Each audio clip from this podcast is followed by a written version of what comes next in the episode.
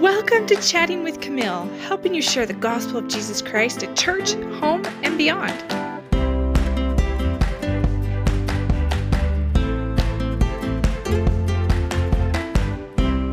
Well, let's get started today on teaching helps for the lesson, How Can Young Women and Young Men Work Together to Help Build God's Kingdom? This one's typically taught on March twenty-sixth. We're going to do this one quick today because it's right before General Conference and I am busy printing and shipping out all kinds of fun things for you guys. I've got notebooks, coloring pages, activity books.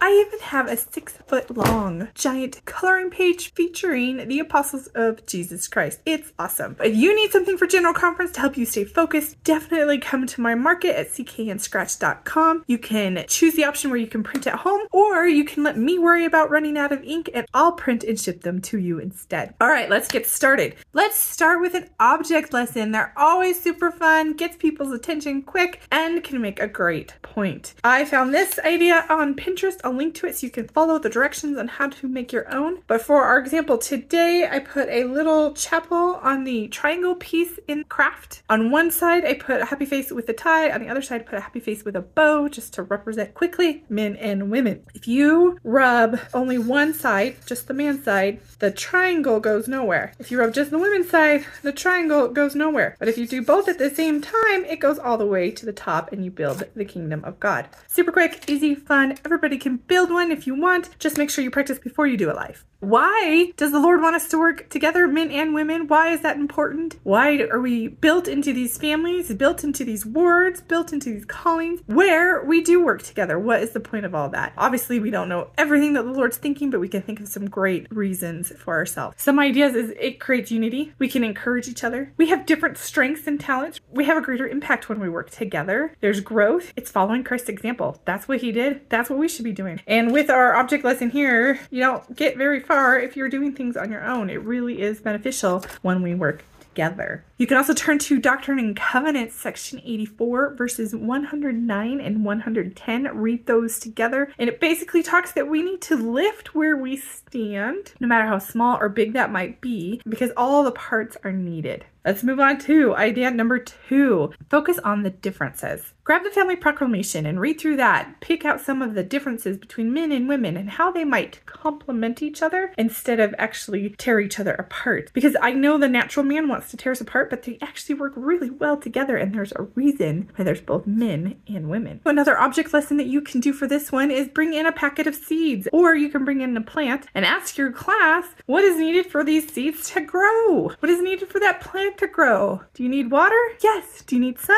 Yes. You have to have both. Do they do different things? Absolutely. But you need both in order to really make those seeds and that plant flourish. There are also two articles that are mentioned in the manual. The manual suggests that the young women read one and the young men read another, and they can kind of see, okay, this is what they bring to the table. How can I support them in that? How can they support me because of that? And how it can really make us work well together. Our goal is to obviously build up and not tear down. This is a great opportunity to remind people that even insults in a joking way are still insults. Even if they're like, no, I didn't mean it, it was just a joke, it really still kind of hurts and takes its toll, especially repeatedly. We need to not do that, especially in the church. We really need to stop tearing down and just use comments that uplift. Idea number three continues with the idea of how we could support one another. What are some things that we're already doing to work together to build up the kingdom of God? I have been having so much fun with Chat A I lately. If you don't know what that is, that's the artificial intelligence. You can type in a question and it'll give you an answer. Sometimes they're right, sometimes they're crazy, but it's been really kind of fun. I put in what are ten ways that men and women can work together to build up the kingdom of God. And it gave a great list of things that you guys are already doing. So examples, have youth activities together. So do a combined activity. Oh, wait, we're already doing that.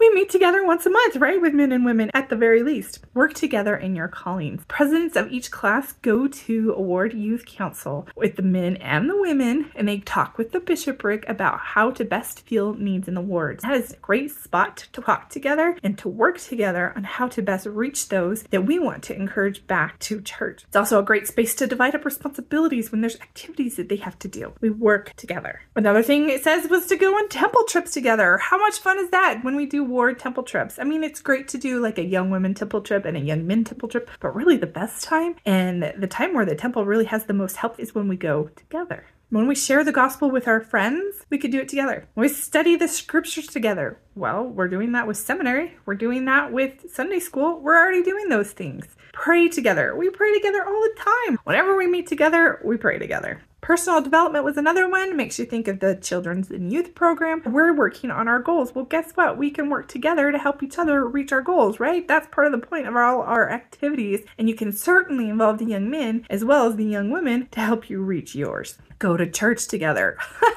We're doing that, right? You're here today. One of the things I love to see is when we get to church, the young women and the young men in our ward instantly congregate together and check on each other, make sure everybody's good, they have a seat, they take care of each other, they love to be together, and it's a beautiful thing. And that's how we should be. These are just small, simple things that we're already doing. What else can you add to the list? How else can we work together to build up the kingdom of God? And this is a great time to really bring those chapters that this lesson focuses on with the parable of the mustard seed and the leaven, et cetera, where that tiny mustard seed grows into that big giant tree. How do our small and simple acts, all these things that we're already doing, plus whatever else you brainstorm, how are they making something greater? What are they working towards? And it's building up the kingdom of God. You can also talk about more scriptural examples or examples in your ward about men and women working together and how it worked for the greater good. For example, Joseph and Emma. Emma was a scribe for Joseph often. When the patriarch is called, his wife is also called to support him. She helps them prepare. She helps greet people. She helps edit. She plays an important part as well. And they're both needed in that calling. What are some other examples that you can think of?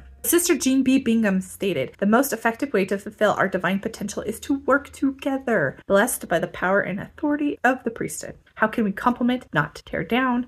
What small and simple things can we continue to do? How can we lift where we stand and build up the kingdom of God even more?" That's it for today. Remember, come and order your General Conference notebooks, whether you want to print it at home or have me ship it to you. General Conference is April first, so let's get those going. Chat with you next time. Come discover more gospel fun at c k n scratch dot com.